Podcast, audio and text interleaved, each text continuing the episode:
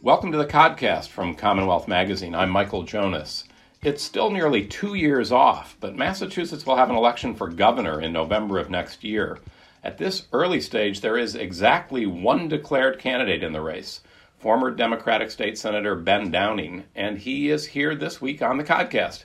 Hey there, Ben. Thanks for joining us. Thanks for having me, Michael. Appreciate it. So, you know, I was thinking, uh, getting ready for this about that. There's this Thomas Jefferson line where he called the presidency a splendid misery. And I kind of couldn't help but think that, you know, Charlie Baker might be saying the same thing today. Uh, so, why do you want this job? Because I think the potential of Massachusetts is limitless. And I think what we've been missing is leadership with a sense of urgency that taps into that potential to solve the big problems facing us. And yes, that'll be tough work. It is not easy. There is a reason that issues like climate change, transportation finance, uh, you know, universal childcare, why they haven't been addressed. Um, but we have the potential at our fingertips, and that's why I'm running to to try to tap into that potential to help communities like those I've grown up in, Pittsfield, East Boston, and so many others just like them. And and you in your announcement said you uh, said we need to build a community and, a, and an economy that works for everyone. What do you what do you mean by that? And and uh, have we fallen short in that? Yeah, I think there are any number of you know uh, statistics that would show us that economic inequality, that uh, wealth gaps have not only persisted in Massachusetts, but have grown wider and wider. And and those gaps are you know, from one end of the economic spectrum to the other, there are racial wealth gaps that the Boston Fed, in particular, in Suffolk County, has documented. Right, the gap from two hundred forty-seven thousand is the median wealth of a white family to eight dollars for an African American family, and then there are regional inequities, right, in the the rate of growth and the the strength of the economies in Pittsfield and our other gateway cities uh, cities in the surrounding communities and then here in greater boston right? Significantly different universes if if my mother's home in pittsfield were put on the market in boston two and a half hours east it would get three times what she'll probably get for it in pittsfield if she ever sells it. All within a state that's effectively the size of silicon valley. So i, I think we can build a much fairer stronger massachusetts where there is a greater shared opportunity um, certainly a fairer economy that shares more wealth um, by investing in those communities uh, and by taking on some of those big problems we talked about. So, those of us who've uh, sort of been in and around Beacon Hill for a while uh, certainly know you well and know your know your history uh, and your record. But I, uh, I'm sure for a lot of folks, uh, you, you're you're not as familiar. So, I mean, just help us understand a little bit, understand Ben Downing a little bit better. One thing I'm you know, I'd love to ask about. So you're 39, if I if my uh, my my crack research uh, is accurate. But you were elected to the state senate at age 25, which is pretty remarkable. And the other thing that sort of struck me, I think that's the exact same age that Jane Swift was elected to the exact same seat, representing uh, the far western uh, part of the state. So uh, what's it about? What's what's that about out there?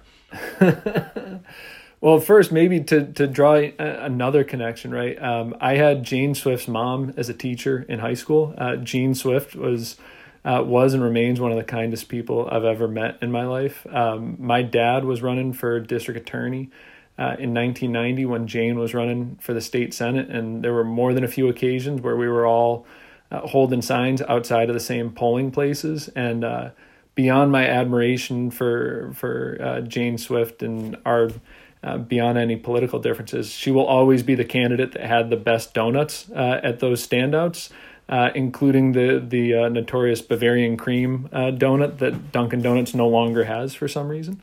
But uh, yeah, I, I don't know. I think the Berkshires.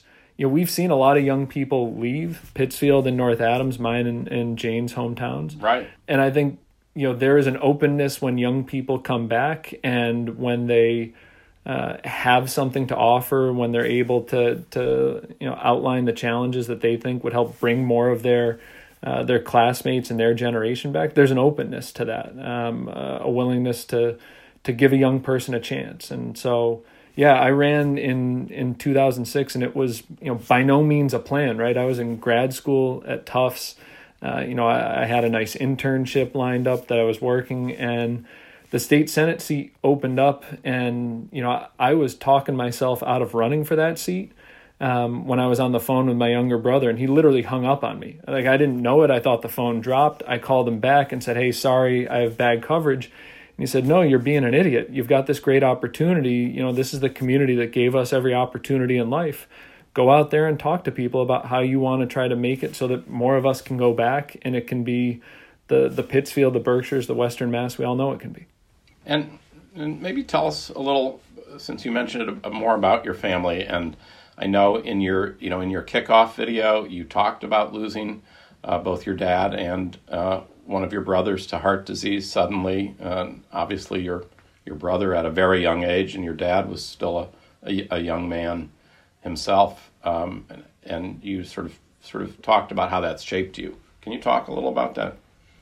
Yeah, I mean, I, I think a couple things, just generally, Michael, right? Like it, it, both of those losses, and I think you know, all loss is is unique and and painful, regardless of the the time and the circumstances, and and too many people have had to deal with that over this last year for me the impact was to to deepen my empathy right it was uh, i'm someone who i knew how lucky i was growing up but i don't think i fully appreciated it until i lost my dad um, you know when when he passed in 2003 and that became a connection point for me when i would meet people in my life and then later on the campaign trail and in the senate who were dealing with loss themselves right and and oftentimes loss that was completely different, but it, it was still that same pain. That's still that same hole in your life. Um, practically, I don't know if I ever would have run for the state senate if my father was still alive. Is that right? Uh, it's just it's not that I, I, I would have wanted to give back to my community in some way. Um, but one of the reasons I was able to muster the the the confidence to run um, was that one of the first public speeches I ever had to give was my father's eulogy, and when you know you've stood in front of a church of your family and friends when your whole world is shattered um, and you can get through that. Then speaking to a local democratic town committee to a neighborhood association uh, to a big crowd uh, isn't all that daunting anymore. Um, and it also it you know that experience we had people show up at our house for days and during the services and after just to check on us you know, to drop off the 17th platter of deli meats and cheeses that we didn't need, but that was the only thing they knew how to do. Literally, the, the folks at Samuel's Deli had to start rejecting orders, and we just started making donations to the Christian Center in Pittsfield. Um, that community was always there for us, and yet that's the same community that people told me growing up had nothing to offer us, that we ought to study hard and get away from it. And that was part of the reason I wanted to run because I looked at those people who were there for us, who lined the streets for my dad, and said they deserve better than to be written off. And I know that's true of communities like Pittsfield uh, across Massachusetts.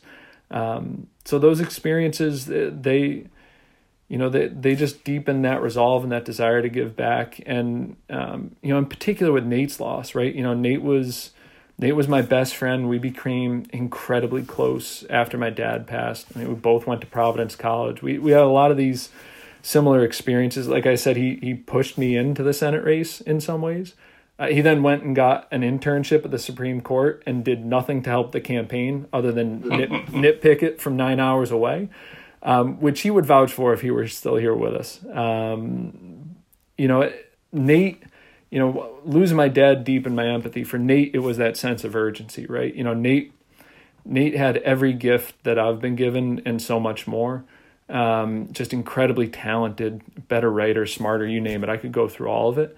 Um, but I got a gift that he didn't get, which is time on this earth, years. And I came away from that experience, um, you know, even more impatient and certainly more urgent and um, you know less tolerant of the idea that we can just put off trying to do good work, put off trying to solve big problems to the to the next year, to the next session, to the next decade, right? Which too often is what happens in Massachusetts. And uh, I mean that's, I mean the way you sort of describe the impact of that loss. I mean it's powerful. I'm sure people have said it to you. You can't help at this moment but sort of think about sort of the echoes uh, of of what we've heard about President Biden's experience with that and how he's you know, I guess tried to channel that incredible pain and loss and sort of help it to kind of fuel his kind of continued efforts to press forward. I mean, you know, most recently with the loss of his son, uh, you know, he's talked about how it was easy to think about just curling up and saying you're done, and that he's kind of tried to instead sort of use that, you know, use that grief sort of, you know, in in a, in a way to sort of move ahead. It sounds sounds similar, and and and again, I'm sure this is nothing unique. I'm sure you guys are just have the platform to share publicly, kind of how, you know, how loss and grief get get uh, processed and channeled by everyone. It's such a, it's a universal experience we all go through. Yeah, it's it's also. I mean, we've had examples in our lives, right? Like for me, you know, my my grandmother. We grew up one street over from my grandmother. Um, my grandfather passed away when um, about a year, I think a year, year and a half, not long after the youngest of the ninth in their family was born right? And you know, my grandmother, forty four years old, nine kids in the house. Wow. Um, you know, she was a, a, secretary at the Catholic schools uh, of Pittsfield, uh, secretary in the guidance department. Um, and she held that family together, right? And and I had you know the older uncles came back, you know, left school, took jobs, um, and that family rallied around one another, right? And they had their ups and downs, um, but I, I, mean, I, I still have this vivid memory of seeing my grandmother at my dad's funeral, right? And she's holding, uh, you know, a, a, Downing for district attorney button.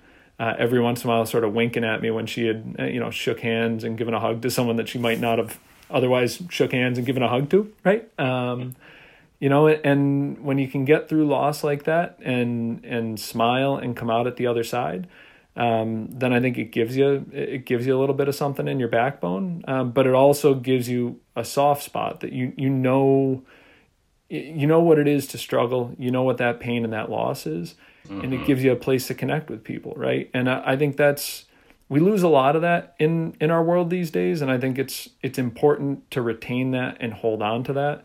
Um, and it's something I've tried to hold on to. It it's um, you know I, I want to honor my dad and my brothers memory with the life that I lead. And that is a, a constant challenge for me every day. Um, but it's a, a high bar that I want to strive for.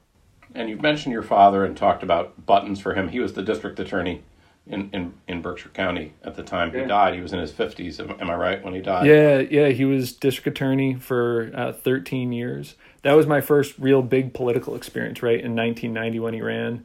Uh, going out, I was I was the oldest. I was nine years old. Going out holding signs with them. You know, I, I thought politics was getting to eat pizza and pancakes and you know go to fairs, like you name it. Like it was great.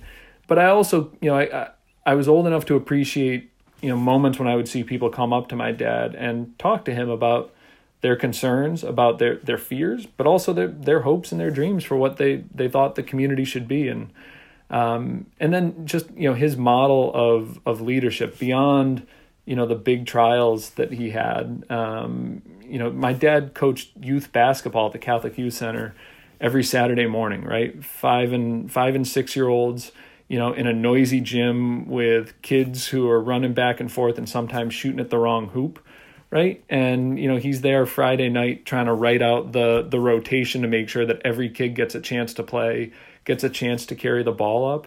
Um, and it wasn't just because, you know, that was sort of a zen time for him. He could be out there on the court with kids, but it was also to show them like there's a leader in this community that cares about you. And a lot of those kids who were playing on those teams had parents my dad would see during the week, right? And um, his example is a powerful one to this day, you know, in, in his career and the type of dad he was. Um, it's what I aim to be.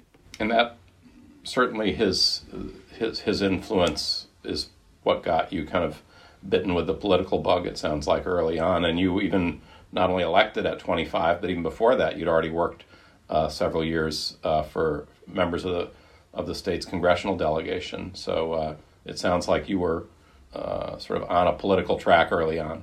So, so I would just want to say that because it's funny. It looks like a straight line uh, on paper. Like I, I thought I was going to law school, right? Providence College. I'm going to go to law school.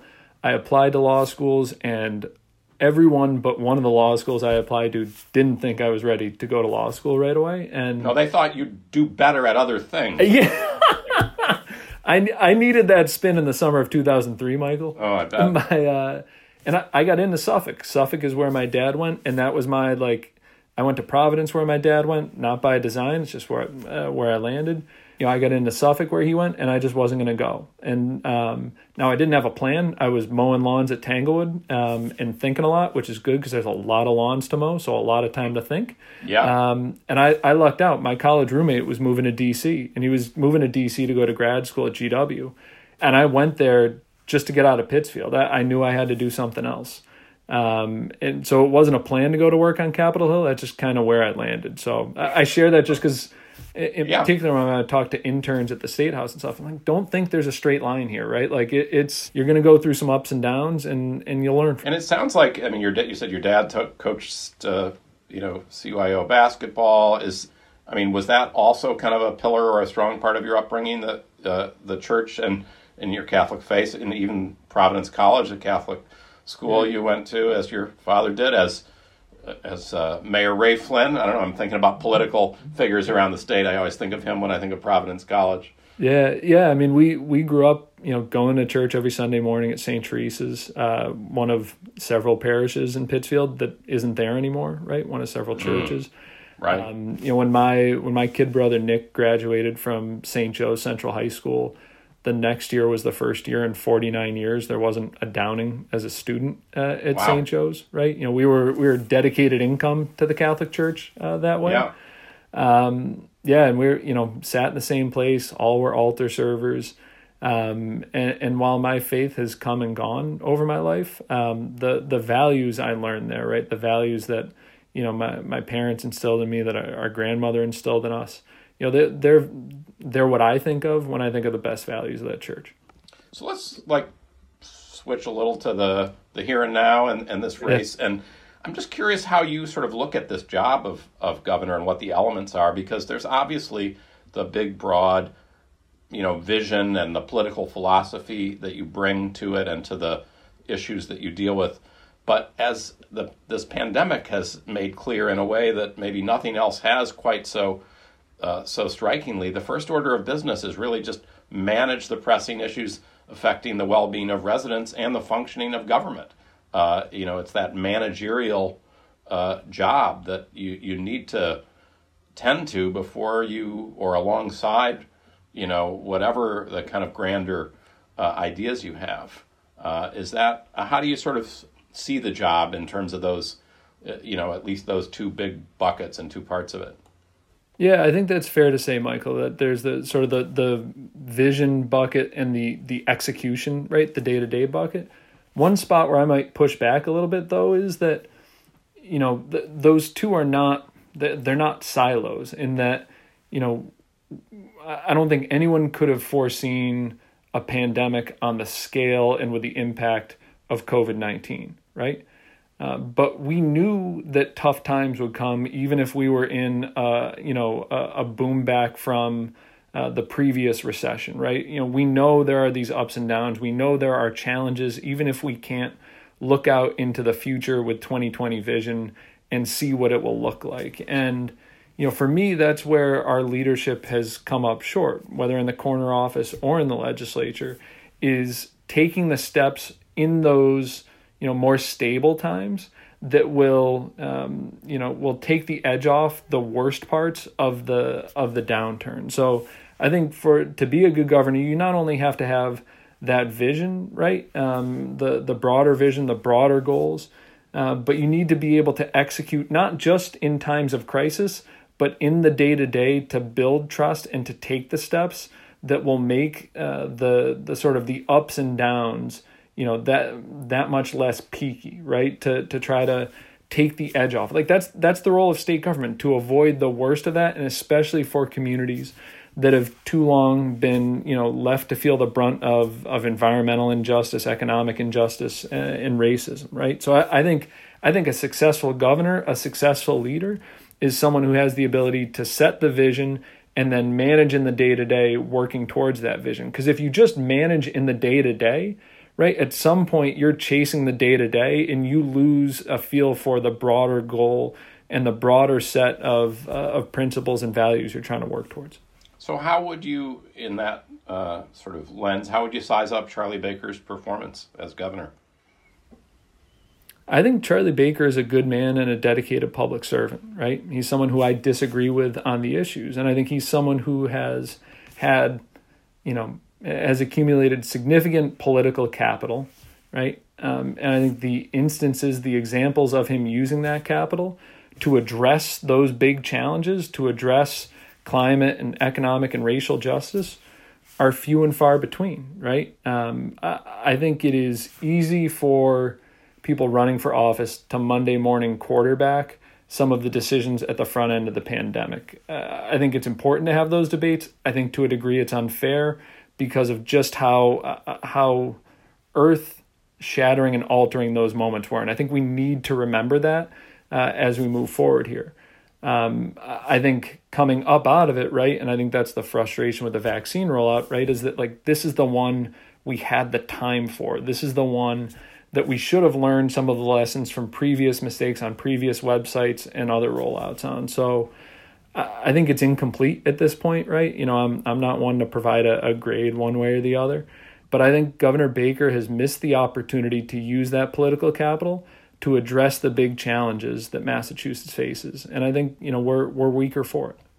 And even though I mean, I get to let's get to some of those bigger issues, but just as as you say, and I think you're being extremely uh, generous or maybe just fair to say, you know, at the outset it was so unprecedented and and you know and and the decisions that were that had to be made quickly, um, you know, was hard to know what was the right way to go.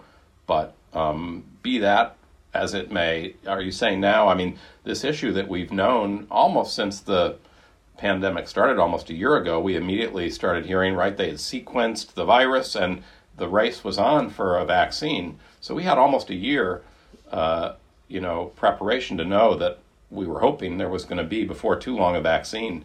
I mean, have they really uh, given that? Is it pretty um, inexcusable? I guess just how how how how badly things have gone in terms of the website, in terms of kind of knowing what the distribution model was going to be. You know, these mass sites versus now we're hearing from you know uh, municipal public health departments they're upset that you know vaccines they were going to distribute are being pulled back on it. It feels a little, frankly, chaotic and and chaotic in a way that maybe uh, it it shouldn't be given the the lead time we've had on this on this phase of things. Yeah, it, it's beyond frustrating, and uh, there aren't any excuses for where we land right now. Right before we began this discussion, I'm on a text thread with with my brother and sister. Our, mom's 70 years old.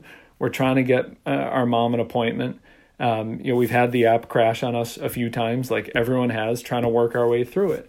And again, like we knew this one was coming. It's not enough to say, well, 2 million people came to the website on the day, so you just have to shrug your shoulders and say, hey, that's where we're going to land, right? It's not enough to say that we know that there are long-standing and, and understandable concerns uh, in communities of color around vaccination because of a history of medical racism. Um, and so that's why the numbers are bad. No, we need to go out there and proactively and atten- intentionally partner with local organizations to address that on the front end. We had the time, we didn't use that time.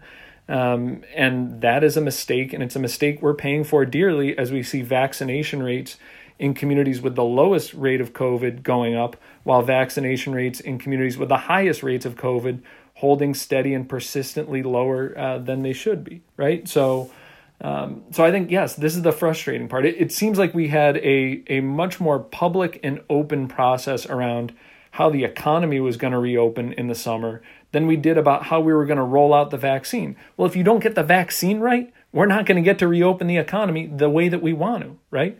Um, so that's a, that's the frustrating thing for me. It's it, where and when we've had processes that would actually allow us to be successful. Yeah. And let's talk a little bit about, again, uh, sort of stepping outside of the, the crisis we're in, sort of this broader vision and ways that you think the state could be, you know, moving ahead much more uh, aggressively in ways that we've kind of missed the boat or missed opportunities. Uh, and just talk a little about the uh, clean energy efforts. That's something you had a lot to do with during your time in the legislature, and we haven't really gone into it. But when you left the legislature a few years ago, you you left and started working uh, for a uh, clean energy firm, in the private sector. So we've got this, uh, you know, effort now to move toward uh, carbon neutral uh, energy plan. You think that the goal is not ambitious enough, and that we could be at 100% renewable, what within the decade? Is the goal you've set or? I would say uh, 100% electricity 100% clean electricity by 2030 uh, and then 100% clean energy by 2040 um, and and what would we have to do practically speaking that we're not doing? How would we how would you get us on that track in a way that we're kind of lagging? Yeah so the the first part right would have been instead of vetoing the climate legislation at the end of last session right um, and relying on tired old arguments around costs without examining benefits of climate action.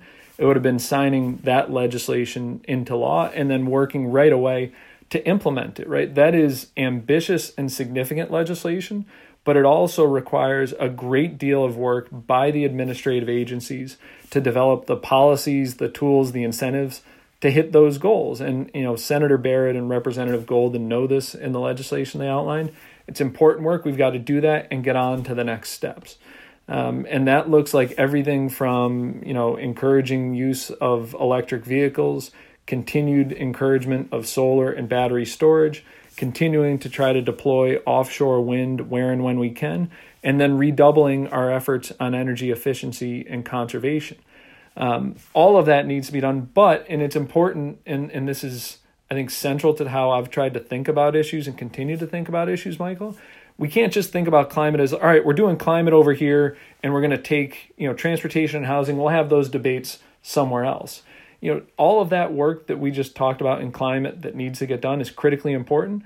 But if we're cutting funding for the MBTA and our other RTAs, if we're failing to invest more in the MBTA and the other RTAs, then you know we're cutting off our nose to spite our face. Like we we aren't actually marshaling all of the resources of state government to take on this generational challenge, right? So I think there have been no, numerous examples where the Baker administration not only hasn't shown the urgency on climate change, but where they haven't shown the the understanding of its interconnectedness to every other part of state government, right? And that's everything from you know, making a commitment to increase funding for uh, resiliency and environmental justice communities, to trying to change the way the utilities do business to make it easier to bring on more clean energy, and then trying to come up with incentives to help people make the transition away from heating oil, to do the home energy audits, to do all of the, the nitty gritty work in buildings and in our transportation systems. We need to to hit these goals. Uh, but you don't do it with half measures and you don't do it listening to the same tired old arguments and debates that we've had for the last 20 years. Those are settled. We've got to focus on doing the work. And so some of this work and some of the ambition that you would have for the state does involve uh, more revenue and, and more spending.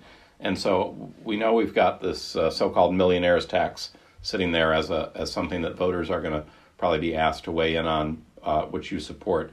Are are there other other ways you think we should be looking to bring in more revenue? What kind of uh, measures would you support or push? Yeah, so um, yes, we need to look for other ways, and and we also shouldn't wait on the millionaires tax, right? Like we don't know what the outcome of that will be. We do know that we need to make more investment in you know key areas, whether it's transportation, housing, universal childcare, right? Those type of investments are going to require the state to spend more money to make more investments. And you do that through comprehensive tax reform. You do that by you know having the goal of that comprehensive tax reform be that we ask more uh, of the wealthiest in our communities those who have benefited over uh, the over the economic uh, uptick of the last decade before covid and uh, those that have even benefited during COVID. That and, be and, like and taxes on uh, capital gains, or how would you look at that? Yeah, sure. Whether it's capital gains, whether it's the the income tax rate itself, all of those ought to be on the table,